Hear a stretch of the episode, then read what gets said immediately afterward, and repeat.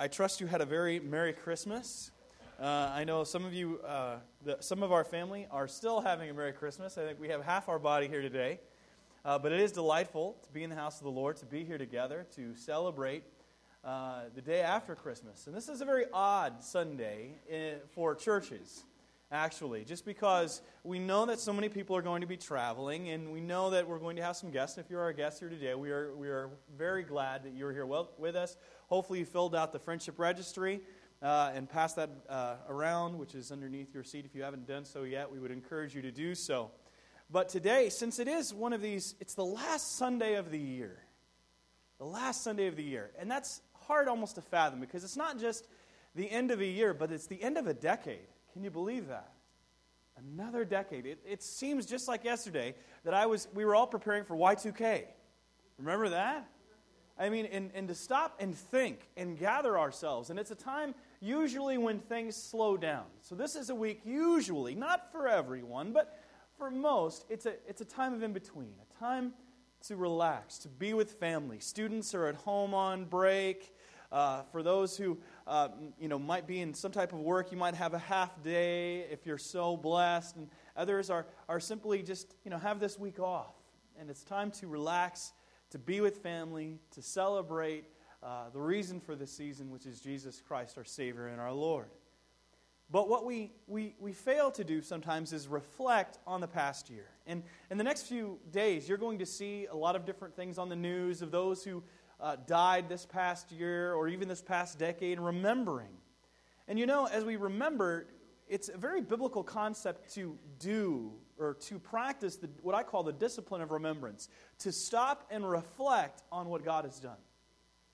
To look back over the last few years. I mean, think about it. In 2004, on this day, what happened, you know, in our world? There was the tsunami. Remember that? On this day, that's what happened. So many thousands of people lost their lives, their homes were destroyed. And I, we need to remember these things, to remember the blessings we have, and not just catastrophes like that, natural disasters, but other things that have occurred. We, we, we have a tendency to forget, and in our world today, we can forget quickly. I mean, we are traveling at nanoseconds. We're so busy trying to just get through the day that we don't take time to reflect on how far we've come. And God wants us to stop and reflect on how far we've come because if we don't stop and reflect, then we are in danger of repeating the same mistakes that we were guilty of doing the first time. Or as the historian George Santayana once said, those who cannot remember the past are condemned to repeat it. So we pause to remember and not forget. And in our nation, we have pause to remember different things. We have holidays set aside so we won't forget. We have memorials. Some of you who have been around, you see different memorials. Like I think of uh, December 7th, 1941. There's a memorial dedicated to what happened that day, the Pearl Harbor Memorial. If you were to go there, you could see down there in the ship. To, so why? So we won't forget what happened. We won't forget the sacrifice these individuals made or the tragedy of different things. And we can so easily forget what God has done in our lives. So it's imperative for each one of us to stop and reflect so we don't repeat the mistakes of history.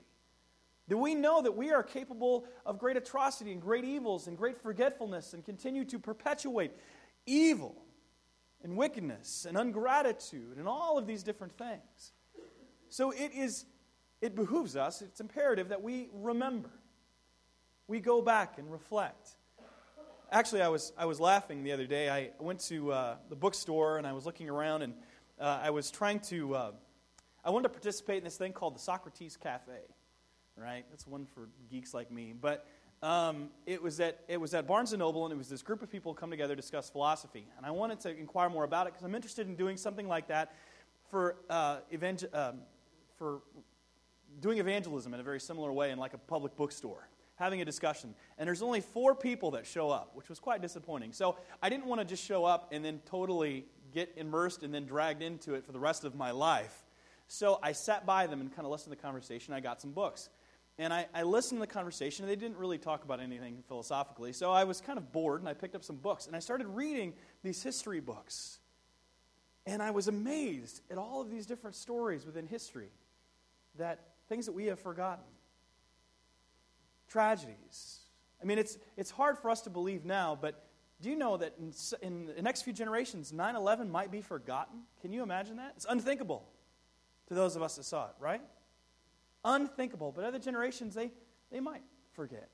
Last night I watched a special. It's, it's kind of a weird thing to watch a special on, but I watched a special on Hiroshima. Some people call it Hiroshima. And what happened in that first atomic bomb? And it was, it was told from the, the perspective of the survivors. It was fascinating, really. When that bomb dropped in August of 1945, it eradicated people so quickly that only thing was left was a shadow of their existence emblazoned on concrete. I mean, it, it totally evaporated, they disintegrated. And these people were like, we don't want to forget what happened. Just like we don't want to forget Pearl Harbor. Or there's other things within history we don't want to forget about. I read about the, I don't know if you've ever read about this historically, uh, the rape of Nanking, which was in China. Uh, December of 1937, when the Japanese came into China, and they, what they did to this city is one of the most terrible, horrible things in history. Even reading about it makes you sick. And I, I think of these tragedies, and, and I think I, we don't want to forget what we are capable of if we forget God. I saw another special. I know this is strange to spend your Christmas vacation, but I saw another special uh, on, on Joseph Stalin. And what amazed me about him and individuals like, uh, and the atrocities that he committed, I mean, he killed more people than Hitler. Did you know that?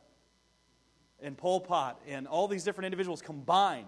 What really struck me about him was where he went to school. He went to seminary. Or Friedrich Nietzsche, the man who started the God is Dead movement.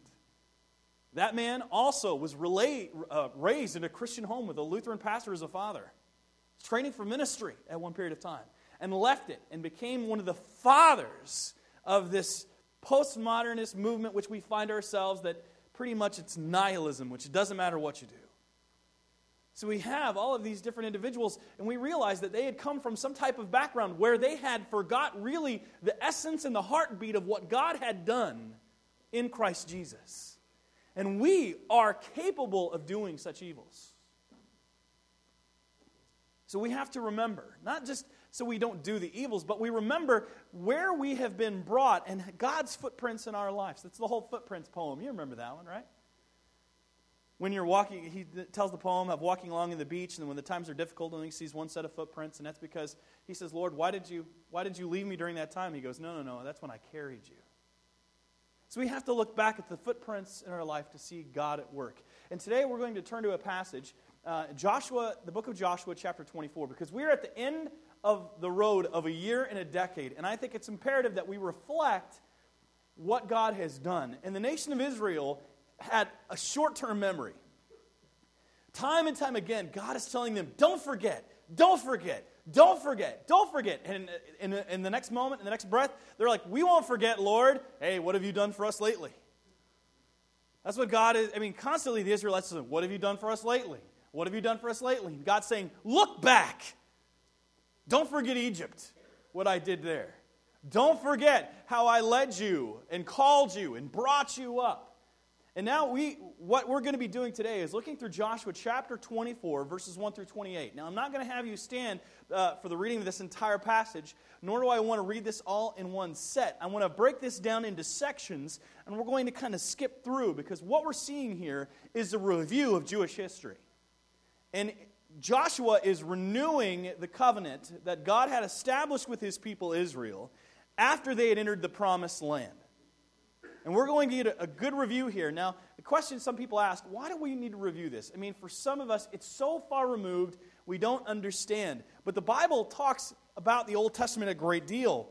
And one of the things it says is that these things happened for us that we might see how God worked within their lives and so that we might be, draw encouragement on how we are to live now. Or as 1 Corinthians chapter 10 says, the Apostle Paul, he says this Now, these things, took, talking about everything that happened in the Old Testament, took place as examples for us that we might not desire evil as they did, Do not be idolaters, as some of them were, as it is written, the people sat down to eat and drink and rose up to play. We must not indulge in sexual immorality. He's reviewing what happened right before Sinai. We must not indulge in sexual immorality, as some of them did, and 23,000 fell in a single day. We must not put Christ to the test, as some of them did, and were destroyed by serpents, nor grumble, as some of them did, and were destroyed by the destroyer. Now, these things happened to them as an example but they were written down for our instruction on whom the end of the ages has come. So it was written down for us that we might draw encouragement from this and we might look at their lives and we may not make the same mistakes they did. We might miss that part. We might wholeheartedly obey God and what He has for us. But before I get any further into our time in Joshua, and, and uh, I would encourage you to kind of follow along with me as we go through it, because we're going to be taking large swaths of Scripture. I'm going to try to elaborate uh, on what's there. If you're not familiar with Jewish history, I want to help try to show you and take us through uh, what's going on and why it's important for us today and how we can take and live in light of that. But let's, let's pause for a moment and ask God's blessing on our time together. Father, I am so grateful to be in the house of the Lord with other believers on this beautiful sunny day. The snow sparkles so clean and brilliant, blazing white outside. Lord, I'm reminded of how your son was transfigured before Peter and James, John, or Peter and John. How they saw how brilliantly white you became, and Lord, how we will be one day when we are in your presence, forever removed from the stain of sin. Where we will be at your in your presence, delighting in you forevermore. Lord, I pray today that we might leave this place walking closer with you, that we might be able to reflect on our lives and be able to see your footprints carrying us through, showing us what it means to follow you. As we examine your people, Israel, may we draw encouragement and inspiration as well as warning, making sure that we avoid the potholes that so easily can bring a wreck to our faith. So, Lord, please be in our time today and glorify yourself. To the honor and praise of your glorious Son, Jesus Christ's name we pray. Amen. So, I'd like us to go through Joshua chapter 24, 1 through 28, piece by piece. So, stay along with me. Joshua, remember, Joshua has, uh, starts off with him. The book is written by him, and this, he is the successor to Moses. Moses passed the baton to Joshua right before they were to go into the promised land. Moses wasn't allowed into the promised land because he failed to uphold the Lord as holy in the presence of all of Israel. God told him to speak to a rock because the people were dying of thirst. So Moses said, I need to, I, they need water. Moses says, Speak to the rock. Rather than do it, he strikes it. God says, Because you failed to obey me entirely, you will not enter into the promised land. So the, the torch is handed off to Joshua. Now, if you remember, uh, before they went into the promised land, there's something that had occurred. Uh, they had come out of Egypt, uh, out of all of the different plagues that were wrought upon the Egyptians, and they passed through the Red Sea. They wandered in the wilderness. But before they entered into the promised land, under Moses' leadership, they sent uh, uh, 12 spies into the land to spy it out, to check it, give a report, so they could figure out how to best approach militarily this land. So the 12 spies go, travel around for 40 days, come back with some of the fruit of the land, this big, huge vine of grapes. I mean, it shows how great this land was. And t- uh, Moses says, Give the report. And 10 of the spies says, Wow, there are guys out there like Shaquille O'Neal size, and they will take us out. There's no way that we can handle these guys. And then Joshua and Caleb come along and they say, They're ready to go. God is going to give us victory. Let's do this. So the people respond and say, We're not going to go. They're too big. We can't handle it. And God says, Because you failed to believe and take the necessary step of faith, you're going to be forced now to wander in the wilderness for every day the spies travel the land. Every year, for every, according to every day the spies travel the land. So they were in there 40 days. They now are forced to be in there 40 years until all that unbelieving generation died, which some conservative estimates put at, or you know put between uh, around 2.3, 2.6 million people. All these people are going to die. So that's like, for 40 years, that's like so many, like, you know, a thousand funerals a day, something along that line. That's going on in the camp of Israel. Now, during that time, though, God is blessing them. Even though they're wandering in the wilderness, He's giving them manna. They're hungry. So it's this manna that comes down from heaven.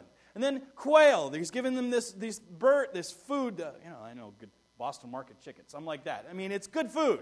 It's cooked in the bakery and you know of heaven. Can't be that bad. So, and then he even gives them water from a dry rock. So he is sustaining them. And he also says, you not only failed, didn't fail to have food, but your sandal didn't even wear out. Even though, I mean, they're, they're getting provided for as this unbelieving generation is dying up and the children are dying around them, and these children are growing up and then are, at the end of 40 years, ready to enter into the promised land. Moses dies. Joshua receives the baton of leadership because Joshua and Caleb were the only two, because they, were, they uh, didn't follow everybody else, but they believed God, God allows them to go into the promised land. So they're a lot older than everybody else. They're senior leaders, seasoned senior leaders with zeal. I mean, Caleb even says, you know what? I have enough energy when I was at, uh, at 80 that I had at 40. I'm ready to go. I mean, how many of you that are 80 years old would like to say that you had the same energy now that you did when you were at 40? How many of you are at 40 wish you had the same energy that you had at 20? And he's got all this energy. He's ready to, to go. He's, and and they go in and they take the promised land.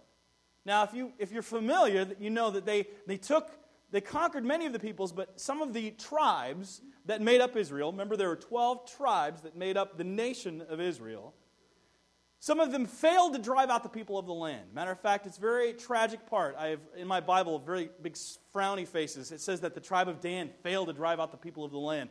The tribe of Asher failed to drive out the people of the land. The one tribe that really drove everybody out was Judah. But now the people are settled in the land. They did conquer them, but they didn't drive out those people or annihilate them as they were supposed to do. And they are in the land. And uh, at the end of this time, Joshua, as he's getting ready to pass away, he's getting ready to die, calls the leaders, the representatives, to meet at Shechem. There's this town. So he says, We're going to have a meeting. And I want everybody to come, all the leaders, all the big time leaders from all the tribes. So they, all the leaders of the tribe show up before the Lord, which means the ark of God is there. And this is where we find ourselves in Joshua chapter 24. So Joshua gathered all the tribes of Israel to Shechem and summoned the elders, the heads, the judges, the officers of Israel, and they presented themselves before God. That's where we see the Ark of the Covenant is there. When it says presenting themselves before God, it's the understanding his presence is manifested within this camp. And Joshua said to all the peoples, Thus says the Lord, the God of Israel. Long ago, now here's what he's doing he's giving a history lesson to them. Long ago, I took, uh, long ago, your fathers lived beyond the Euphrates. Terah, the father of Abraham and Nahor, and they served other gods. Now let's get a quick review. Terah was Abraham's father. Abraham is the father of the three major monotheistic religions in the world. You have Judaism, you have Christianity, and you have Islam. All right? Judaism was part, if we were to look at movies, it's part one. Okay? Christianity is part two, and then Islam is not part three, but a cheap remake that somebody else rewrote and tried to put out there as the same thing. That's what it is. It's not part of the original. It was supposed to be a two part series. One and two. And then Islam comes along and it says, no, no, we're just as everybody else, but it wasn't written by the same author. Different author tries to masquerade it. All right? So, Abraham is the father of these three major monotheistic religions. And he is called, God calls him out of his people, which is more of like the Chaldees, which is Babylon. Uh, now we're looking at Iran, Iraq, that period of, or that area of the Middle East, calls him out and makes a covenant with him. So it's a little bit of a review, but going on. He makes not only a covenant with him, but a promise that he will bless the entire world through him. His descendant. He will be blessed to be a blessing to the entire earth. He says, and all the people of the earth will be blessed through you. And this promise continued on through his son, the son of promise. He has two sons that we're most familiar with Ishmael, but he's not the son of promise, Isaac. Isaac, which, by the way, if you are if you are all familiar with Islam, Islam actually, rather than have Isaac go up to the Mount Moriah to be sacrificed, Muslims have Ishmael. That, that's for free, nothing extra. Okay, so he says, I took your father Abraham from beyond the river and led him through all the land of Canaan and made his offspring many. I gave him Isaac. And to Isaac, Isaac has two kids, twins, Jacob and Esau. Esau's one hairy dude, a real big outdoor guy. Forfeits his blessing, forfeits his birthright. Jacob gets it. He's a mama's boy. He gets it. All right? His name is changed to Israel. All right? Jacob, the word means deceiver, means one who grasps the heel. Israel means he wrestles with God because he wrestles with God right before he is reconciled to his brother after he'd been sojourning for so many years. I'm giving you a huge Jewish history lesson. Okay? Jacob and Esau. And I gave Esau the hill country of Seir to possess. His name is also Edom. But Jacob and his children went down to Egypt. Remember that? Anybody's ever seen, if you're not familiar with Bible history, and yet you've seen Donny Osmond and Joseph in his amazing Technicolor Dreamcoat, similar story. Not as quite biblically accurate, similar story. Okay? Joseph was sold into slavery. He is one of Jacob's 12 sons. He is sold into slavery by his brothers because they're je- jealous of him. Remember, he received a coat of many colors, also known as the coat of palm. Coat of palms, meaning it has, in, in essence, what it meant was, is him by getting a coat like that he did, meant he got a double blessing of inheritance. That was one of the reasons why his brothers were jealous of him. So they beat him up, throw him in a pit, sell him into slavery. He ends up going down to Egypt. He ends up uh, working for this guy named Potiphar, which is a really, you know, guy in the government. Uh, Potiphar's wife has the hots for Joseph. I don't know how else to put it. And she, she says, you know, I want you. He says, no way. She tries to get him alone, tries to seduce him. He says, uh-uh, I'm gone. Yet she gets his garment, and then she uh, says, brings her husband home and goes, look what this guy did. And he gets angry, has him put in jail. Then he languishes in jail where he meets some other people that are being put in prison, which is the baker and the cupbearer to the king. Then God, uh, they have these really wild, vivid dreams. Joseph interprets them. And then after uh, the, the, what happens in the dreams is the baker ends up getting killed. Later in life, his dream, he gets killed, or has a, birds eating a basket from his head because he's a baker. And uh, the, the, the other guy who's the, you know, the cupbearer to the king ends up getting blessed. So basically, I know I'm cutting through a lot of this, but basically, the baker gets hanged, the cupbearer gets restored. During this very difficult time, Pharaoh is talking to the, to the chief cupbearer, chief cupbearer, and he tells him about Joseph. Joseph is appointed then leader within Egypt because he has this great, he interprets the Pharaoh's dream. That's why the Pharaoh was so disturbed that he was talking to the chief cupbearer he has this very vivid dream, and Joseph comes and interprets and says there's going to be this giant famine across the land. First, there's going to be seven years of blessing, then seven years of famine. You need to prepare now. He says, Okay, wow, you've got the load on this, so I'm going to put you in charge until that time to make sure everything works. He gets put in charge. The famine comes across the land. Jacob's, his father, is really struggling in that he has nothing, they're dying, they're, there's famine in the land.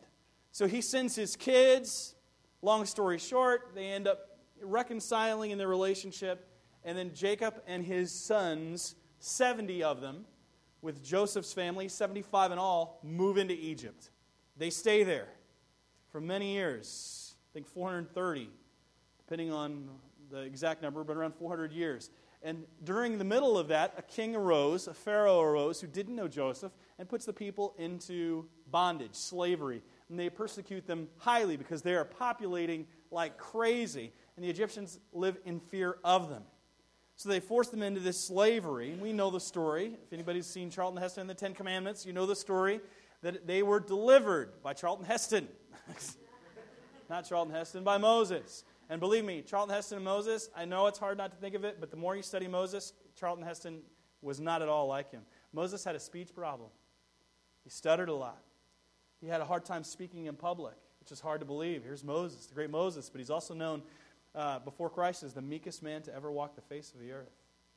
And he spoke to God face to face. That's why Moses even says, A prophet will arise like me, which we know is Christ. So, what happens then is through Moses, the people are, the Israelites are delivered out of bondage. The ten plagues come upon the Egyptians. They are released after the death of the firstborn. They cross the Red Sea. Red Sea splits open. They walk across on dry land, and then the water comes crashing in. You know, it's interesting being and studying this kind of stuff. There are historians that actually believe that you know the, the water wasn't that deep.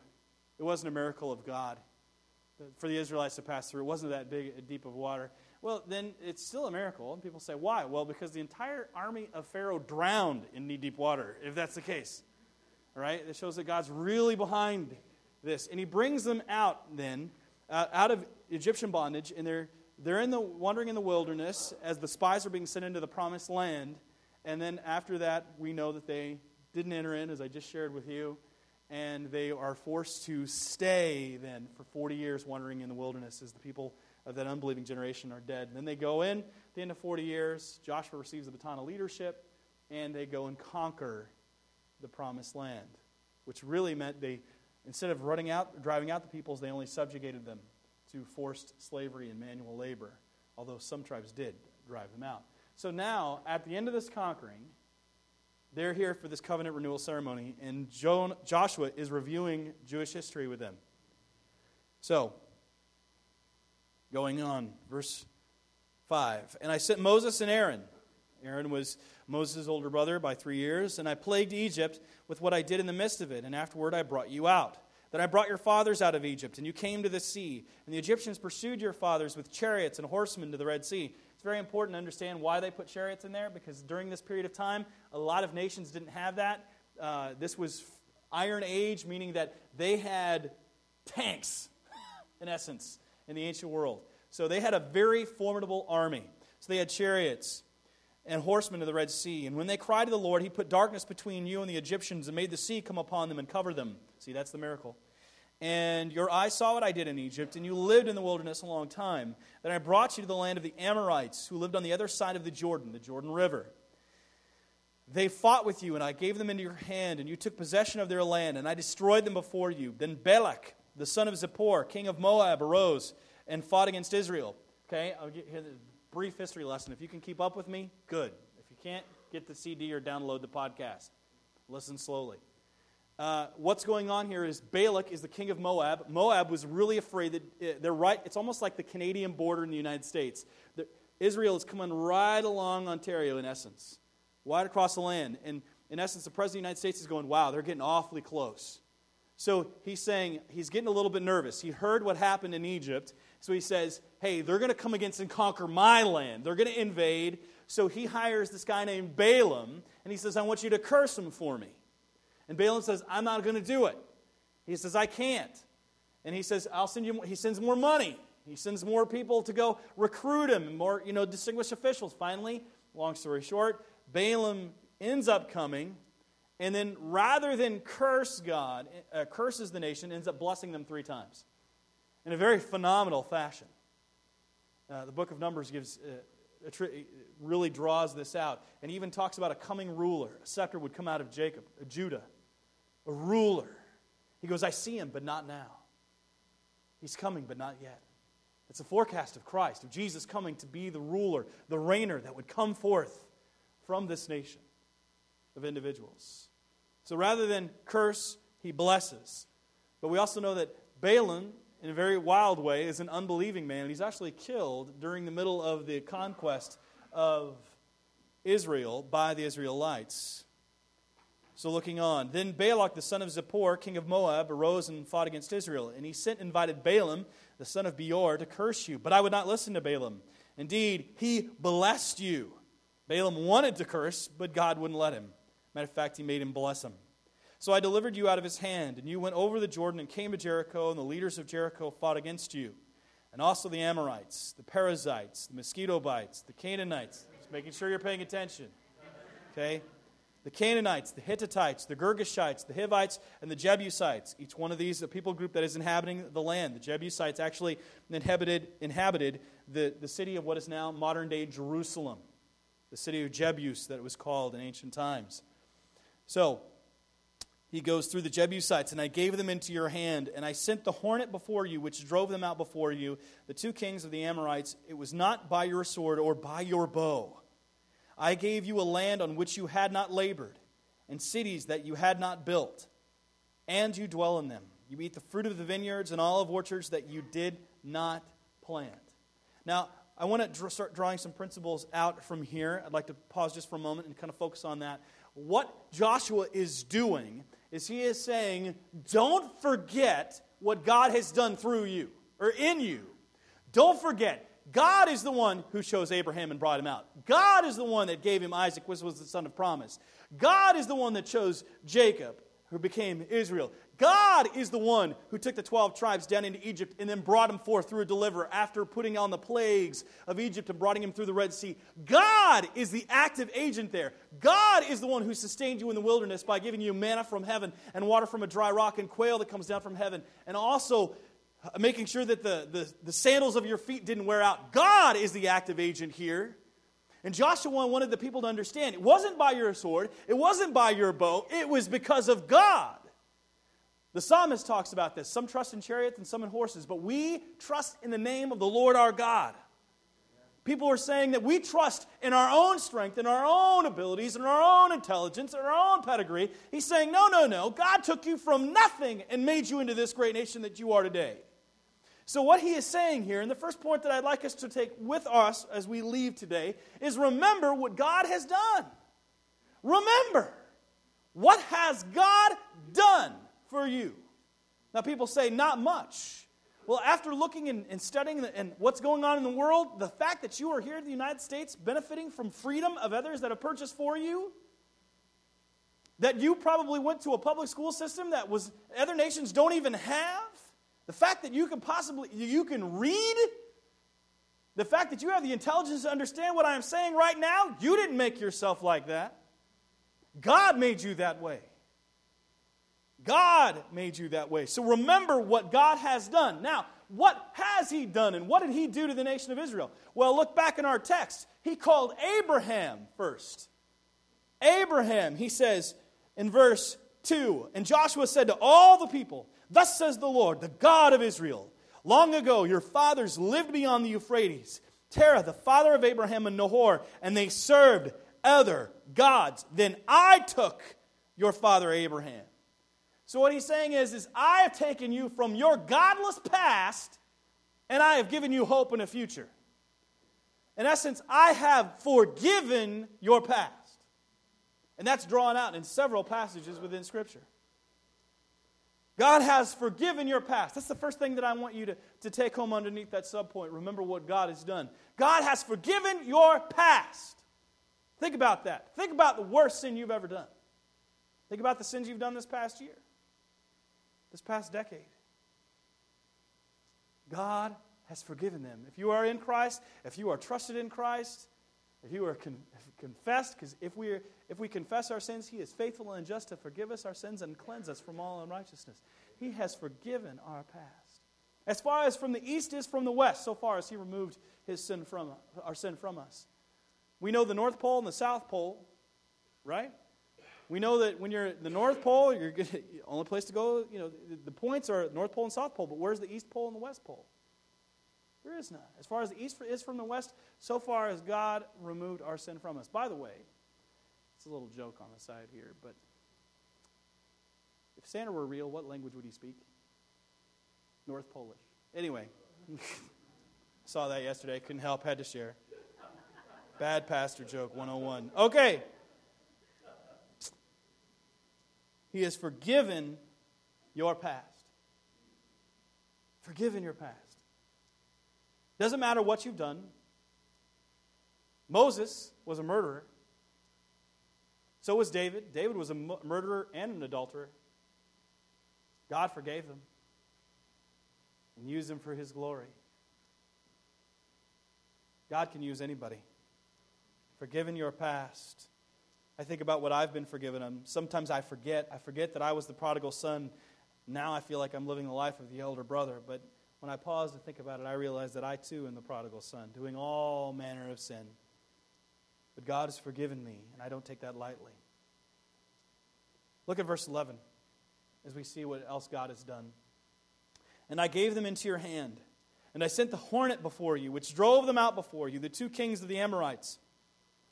It was not by your sword or by your bow I gave you a land on which you had not labored, in cities that you had not built, and you dwelt in them. You eat of the fruit of vineyards and olive orchards that you did not plant. Now, what he is doing is he is showing how a promise had been fulfilled. That promise had been made to Abraham. Not only was he blessed to be a blessing for the entire world, but God had promised him a land.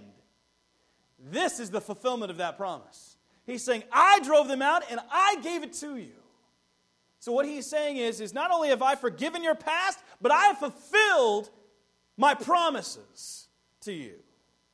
Do you know that God always fulfills his promises? Not one promise of God will be made void.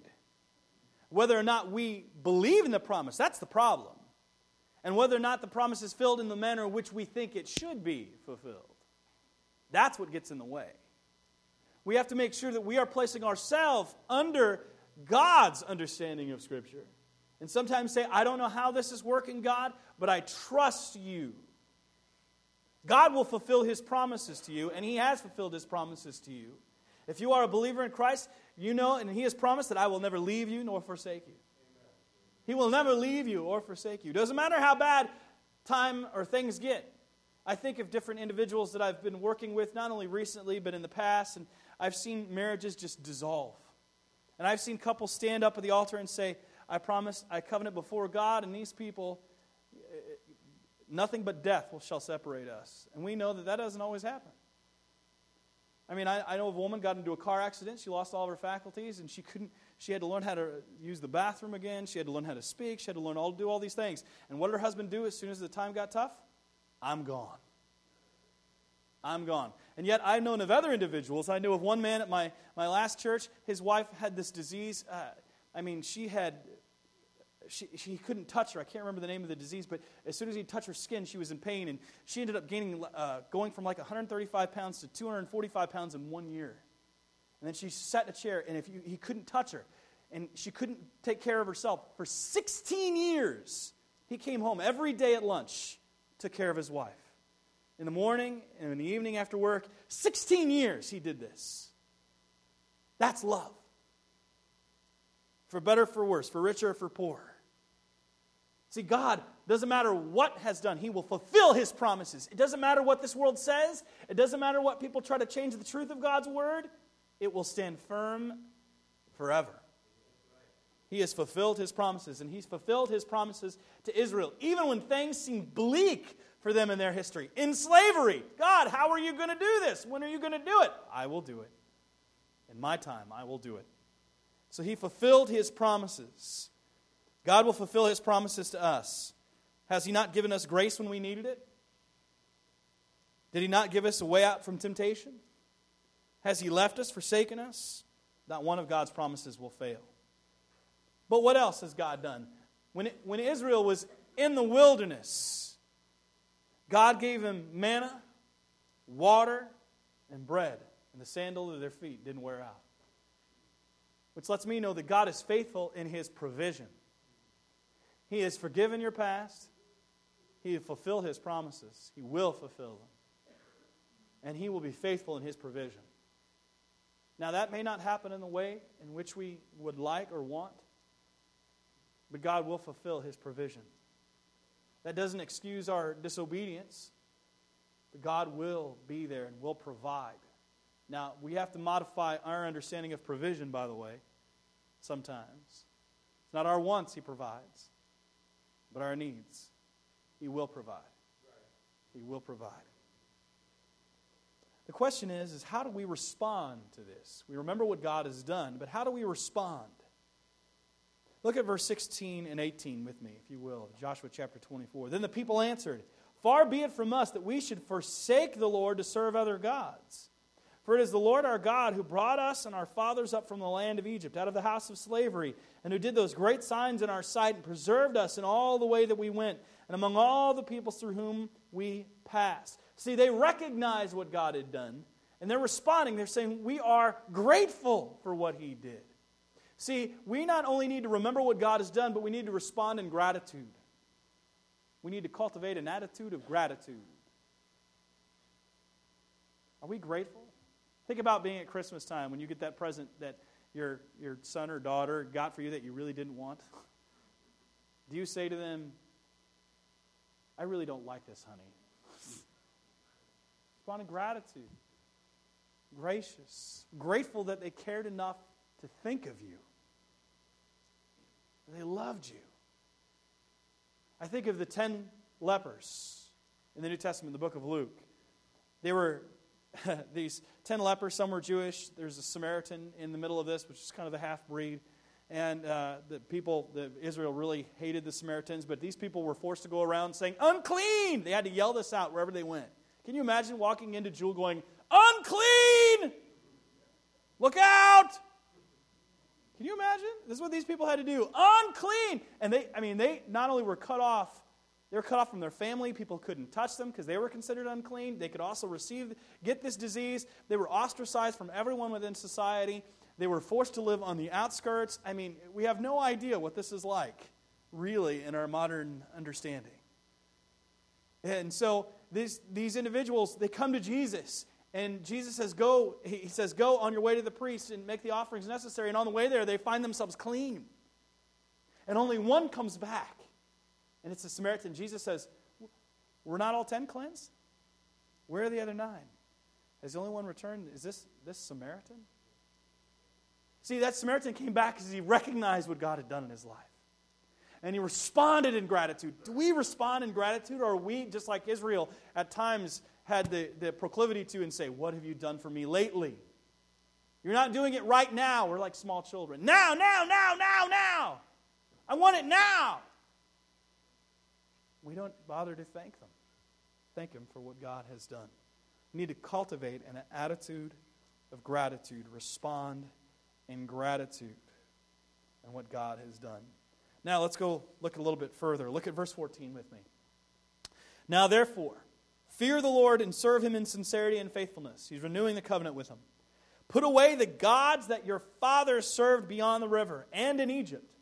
So, even in Egypt, not all the Israelites were doing what God wanted them to do. They weren't all following the Lord wholeheartedly. He says, Put away the gods that your father served beyond the river and in Egypt, and serve the Lord. And if it is evil in your eyes to serve the Lord, choose this day whom you will serve, whether the gods of your fathers served in the region beyond the river, or the gods of the Amorites in whose land you dwell. But as for me and my house, we will serve the Lord. Then the people answered, Far be it from us that we should forsake the Lord to serve other gods. For it is the Lord our God who brought us and our fathers up from the land of Egypt, out of the house of slavery, and who did those great signs in our sight and preserved in us all the way that we went, and among all the peoples through whom we passed. And the Lord drove out before us all the peoples, the Amorites who lived in the land. Therefore, we also will serve the Lord, for he is our God. But Joshua said to the people, You are not able to serve the Lord. For he is a holy God, he is a jealous God. He will not forgive your transgressions or your sins. If you forsake the Lord and serve foreign gods, then he will turn and do you harm and consume you after having done you good. And the people said to Joshua, No, but we will serve the Lord. Then Joshua said to the people, You are witnesses against yourselves that you have chosen the Lord to serve him. And they said, We are witnesses. He said, Then put away the foreign gods that are among you, incline your heart to the Lord, the God of Israel. And the people said to Joshua, The Lord our God we will serve, and his voice we will obey. So Joshua made a covenant with the people that day and put in place statutes and rules for them at Shechem. And Joshua wrote these words in the book of the law of God. And he took a large stone and set it up there under the terebinth that was by the sanctuary of the Lord. And Joshua said to all the people, Behold, this stone shall be a witness against us. It's like a memorial to remind them. For it has heard all the words of the Lord that he spoke to us. Therefore it shall be a witness against you, lest you deal falsely with your God. So Joshua sent the people away, every man to his inheritance. Now, what does it mean? He says, Put your gods and the gods that your fathers served when they were in Egypt or in the land beyond the river or this Amorite place where we are now, put it away. So, in essence, he's, say that, he's saying this repent of any godless practices in your life. Turn away. Repent. What is the godless practice that you have tolerated within your life? What are the habits of hell that you have? Do you have holy habits or habits of hell? Are you following the Lord and what He has and what He has set forth within His Word? Or are you tolerating a sin in your life like Achan did, that it's going to bring death to you and possibly the rest of your family? What is it? That's why Joshua is saying, no, no, you got to get rid of it. When we come to Christ, you can't receive Him unless you come empty handed. You can't hold or harbor your sin. you've got to let it go and invite God to take it over. Invite Christ in to take it. You give him everything. We all must come empty. Can't come partially filled. We have to repent of any godless practices. That's why in verse 23 he said, Then put away the foreign gods that are among you and incline your heart to the Lord, the God of Israel. So there are three things under repent of godless practices. The first is this Re- renounce created gods. What are, what's a created God? Something that we have made gods in our lives. We call them idols. What are the idols that we have? An idol can be anything. It can be good things that we turn into God things that in turn become bad things. It can be a career, it can be a success. It doesn't have to be a little wooden idol. And I know some people still have those, especially if you come from a, of a different country, of a different background. I know as, as a pastor, we were taught when I was in school that if you're ever in a third world country and they ask you to come in and bless your house, bless the house, go and do it because many of them have idols that they place within the foundation of the house to guard and protect that house. Some of you that might, uh, I know we had Will and Abby Musgrove that were here, they had even different Roman Catholic idols buried in their backyard as a means of protecting their homes. Some of us have these superstitious beliefs that we have tolerated within our lives. Those are idolatrous, those are not from the Word of God. And even as evangelical Christians, we can promote certain behaviors and masquerade them as Christ like when they're really idols in disguise. Our own righteousness, our own deeds by which we try to gain approval in the sight of God by doing or not doing. And in essence, we're bowing down to those idols. So we can make anything into an idol. That's why I have to, I have to admire Francis Chan. For those of you don't know, the pastor in Simi Valley, California, founder of Cornerstone Community Church, we did a small group uh, uh, last fall, uh, not this past fall, but the fall before that, on Francis Chan's book, Crazy Love. And I don't know if you've seen in the news recently, but Francis Chan left his church. It's quite large, several thousand. And uh, he has now gone to India and he's going to the slums of India. I mean, he left his church. People are asking him, Why did you leave?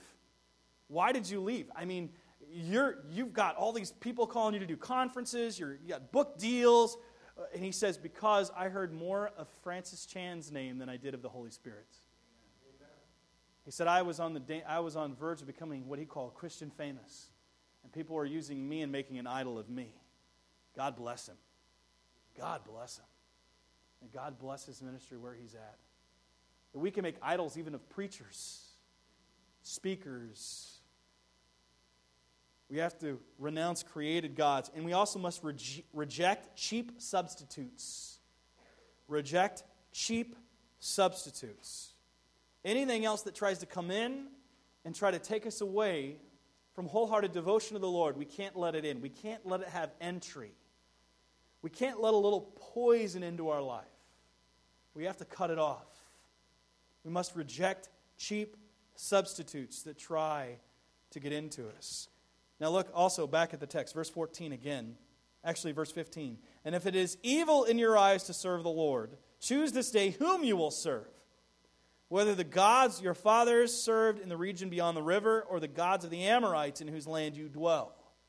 So he's saying these gods of the Amorites are still there. Because the people didn't drive them out entirely, but it subjugated them. The people still held on to their idols. So he's saying here refuse cultural compromise. Refuse it. It's there. You're living in the middle of this world. Refuse their gods. They're created cheap substitutes, refuse them. Refuse to capitulate to the culture. And you know, our culture is at war with the Christian worldview, with Christ. It is at, absolutely at war. I can't tell you how depressing it is just to go on uh, uh CNN.com or whatever other news site and see the atrocities and the evil that are being committed now that are no longer seen as evil, but good. I can't wrap my brain around it. And we cannot capitulate to that. We must let the Word of God continually clean and direct our mind. See, we go to the Word of God so that we might learn the mind of God and have our mind continually directed and washed by His Word. It's not just about having a quiet time, all right? And let me, let me say that right now. You know, in Scripture, never says you're supposed to have a daily quiet time. You know it says that? Some people, I mean, they have to have a daily quiet time. It does say pick up your cross daily. It does say renew your mind. It does say, you know, have a relationship and communion with God. But some people, and I see some Christians, are just so crushed by this burden of guilt. And they forget one thing it's grace. You don't have to earn God's approval any longer. He's not going to love you any more or any less than He did in Christ. That's why the gospel, in some ways, is dangerous. It's the grace is what goes to the prodigal son and says, You're restored. I mean, think about that. Think about the humiliation that the prodigal son caused his father in the community. And the father just wraps his arm around him and says, Put the best robe on him, give him the signet ring, put sandals on his feet. It's amazing picture of grace, something we have largely forgotten. Refuse cultural compromise. Don't give in to that around us, but be continually taught by the Word of God. He says also, incline your heart. Or also, choose this day whom you will serve. So the next point is, is resolve to glorify God. This year, in the next few days, you're going to be thinking about your New Year's resolutions, right? Some of you have New Year's. How many of you make New Year's resolutions? Oh, wow. One. Wow. God bless you all. I mean, I made a New Year's resolution and I've kept it. You know what it was? Don't make any more New Year's resolutions. kept that one. The, the reality is, is some of us will make New Year's resolutions. Now, if you or if you have, you probably don't make any more because they're depressing, right? You have a desire. This year is going to be different. I'm going to lose that extra 20 pounds. I'm going to fit into that pair of jeans again. It's like Peyton Manning in that commercial. He, he says, unless you're you know 18 years old and a professional football player, you're not going to have six pound, you know washboard abs anymore. My advice to you: buy bigger shirts. That's what he says. Reality is, is we make these resolutions and we do good for about four or five days, maybe three weeks if we're really good. I go to a gym. I guarantee that in you know when I go to the gym next week, it's going to be packed with people when they're New Year's resolutions. and they're on the treadmills and they're on the ellipticals and they're working out. And three weeks later, it's going to be a whole new atmosphere. because people, they, they, get, they, they get tired of keeping it up. Because you know why? When we try to will it all the time, we fail. We try. You know, some of us try to do it. We take our American democratic spirit, where there's a will, there's a way, and we try to apply it to our Christian life, where we live our Christian life I can do it. I can have this. I can do it. And we forget something. That's not what God wants. That's not how God does it. That's not how God tells us to do it. Now, I'm not saying making resolutions are bad. I mean, Jonathan Edwards, for those who don't know, he was one of the greatest um, theologians in history, specifically American history. Uh, he was considered to be the first president of what is now Princeton University. What it was back then, it was called College of New Jersey. This is in the 1700s. He has written some of the most uh, monumental works of theology, amazing. He's also one of the fathers of what is known as the Great Awakening.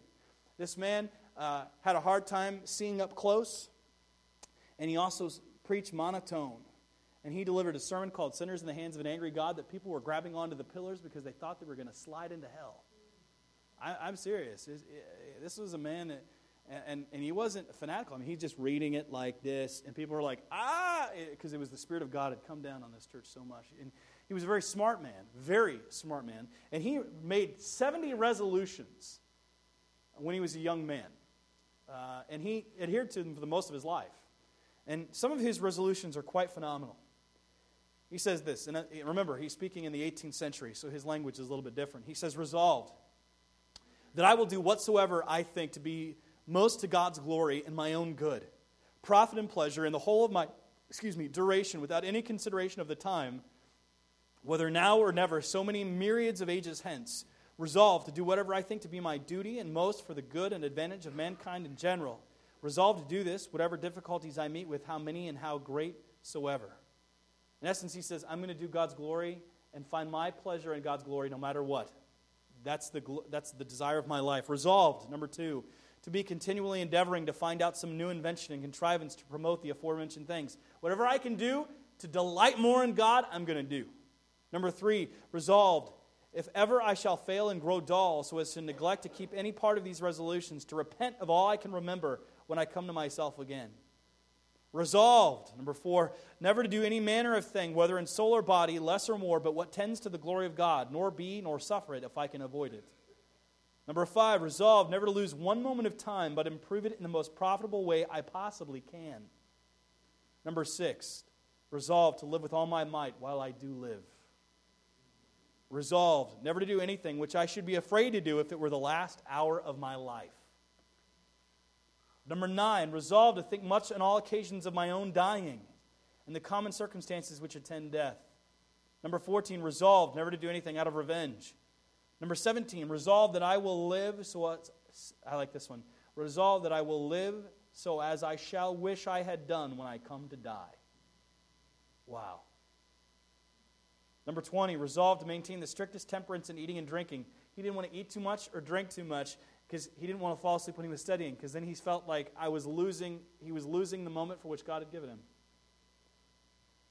Number two, and 22, this is probably my favorite one. Resolve, resolved to endeavor to obtain for myself as much happiness in the other world as I possibly can.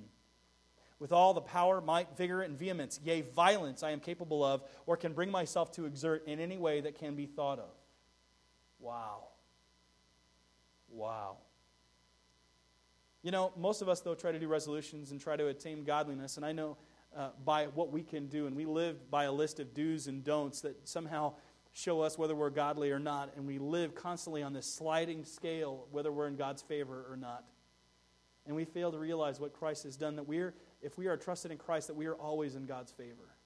It doesn't mean sin doesn't bring grievance to the person of God, but He sees Christ in us. that's why He can forgive us when we repent because of what Christ has done and the unmerited favor that we have.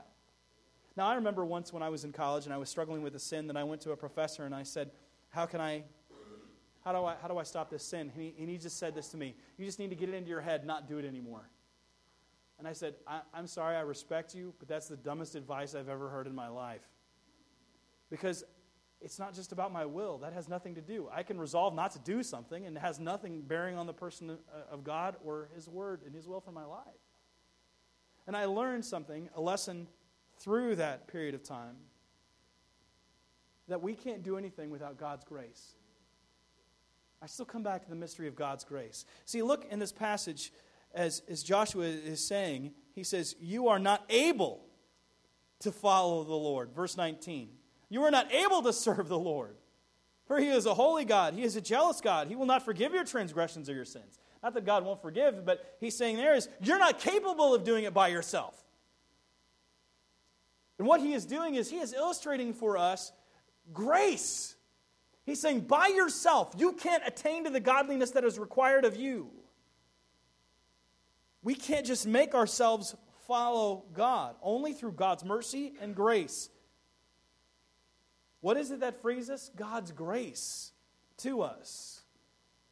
See, grace is the only thing that can break the cycle of false gods and cheap substitutes in our lives, which is why Paul wrote to Titus this For the grace of God has appeared, bringing salvation for all people, training us to renounce ungodliness and worldly passions, and to live self controlled, upright, and godly lives in the present age. See, it's grace that trains us. Grace. I still come back to grace. What makes Christianity different from every other religion in the world? Grace. Grace is dangerous, so dangerous. I, I was reading uh, the book about grace. I don't know if anyone's ever read the book by Phil Yancey, What's So Amazing About Grace. I don't agree with everything in this book, but I guarantee if you read this book, he doesn't define it, but he illustrates it in very profound ways. It will, in some ways, make you feel uncomfortable. But never in my life has a book meant so much about my understanding of grace. I learned, I, I, like I said, I've been in theological schools, I've traveled in different countries, and I still can't even begin to wrap my head around grace. And he quotes D. Martyn Lloyd-Jones. He was a pastor in England, died in 1981. Pretty phenomenal guy. They called him the doctor. He was a medical doctor turned pastor. And he says this about grace. He says, There is thus clearly a sense in which the message of justification by faith only can be dangerous and likewise with the message that salvation is entirely of grace. I would say to all preachers if your preaching of salvation has not been misunderstood in that way, then you had better examine your sermons again. And you had better make sure that you are really preaching the salvation that is offered in the New Testament to the ungodly, to the sinner, to those who are enemies of God. There is in this kind of dangerous element about the true presentation of the doctrine of salvation. Grace has about it the scent of scandal, is what Yancey says. When someone asked the theologian Karl Barth what he would say to Adolf Hitler, he replied, Jesus died for your sins. Hitler's sins? Judas' sins? Has grace no, have no limit? Hickey leaves us with that tension. Could he forgive Hitler? Could he forgive Osama bin Laden and Osama bin Laden be in glory? Some of us don't want that. Some of us want him to, to burn for what he has done. But God's grace is deeper and greater than even him. Greater than what Stalin did. Greater than what Hitler did. Some of us can't fathom that because we have such a very narrow and small picture of God's grace. God's grace is so much greater than all our sin. Where sin abounded, grace abounded all the more. So, what I would encourage us to do, and there's three things that I, if you haven't made any resolutions, I think you can keep these. And three things that I would encourage you to do it after looking at the, the Israelites, seeing how their lives were lived as an example for us, written down for our benefit. And there's three lessons I'd like us to take away. Number uh, letter A is this: spend this year learning about grace. Ask God to teach us about grace as a body, as an individual. Just because we might have it in our name and I might say good morning to grace doesn't mean we even begin to understand it. I named my daughter, my second daughter, her middle name is Grace because I still am trying to fathom it. Learn about grace. The second thing is this, and it's the other subject that I have a hard time still understanding is the love of God. Remember the love of God. As this next year looks ahead, we're trying to get rid of those habits of hell and cultivate those habits of holiness, to be godlier, to be more, to be, to be walker in closer, close, com, closer communion with God. It's not about willing to do it, it's about learning about grace, remembering the love of God, and then living in grace. Live life of grace. Are you living a life of grace? Are you gracious towards your family? Are you gracious towards your coworkers? Are you gracious toward your brothers and sisters in Christ? Someone said, You love God. I think it was Dorothy Day, actually. Said, You love God as much as you love the worst person in your life.